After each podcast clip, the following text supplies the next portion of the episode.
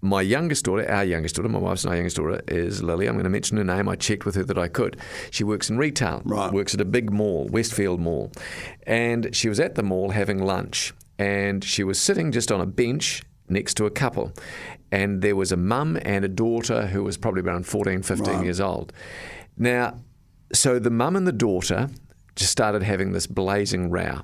It was just a verbal altercation. Actually, it wasn't so much the mum, it was the daughter. Now, for obvious reasons, this is radio, so I'm not going to mention the language, but you'll get the gist. It was highly offensive language. Right.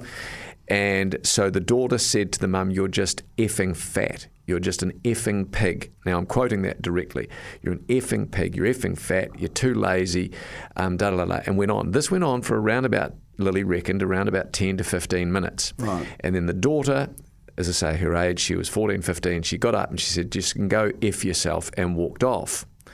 Now, Lily had listened to this, and she's a kind sort of a kid. My daughter, she's not, well, she's not a kid, she's nearly 20.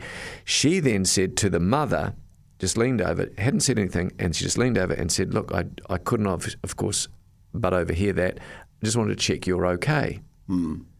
The mother then said, It's none of your effing business. It's how our family talk to each other. Leave me alone, go away. Yeah. Lily then rang me, and she's a sensitive young woman, and she was nearly in tears and then started to cry. She was telling me, and she said, Dad, I just feel like I've done completely the wrong thing. Should I have said anything, do you think? Now, my gut feeling was absolutely. I said, Look, I don't think you did the wrong thing at all, mm. asking if she was okay.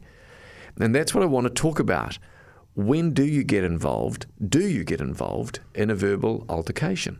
What would you do? What would you do if, if you were in that same situation and there was a really a really violent verbal argument going on, and in particular if one person was being verbally attacked, we're not talking physical, just verbally, verbally attacked, would you say something either? Yeah, what would you do? Would you actually get involved in it in the first place, as in try to stop it?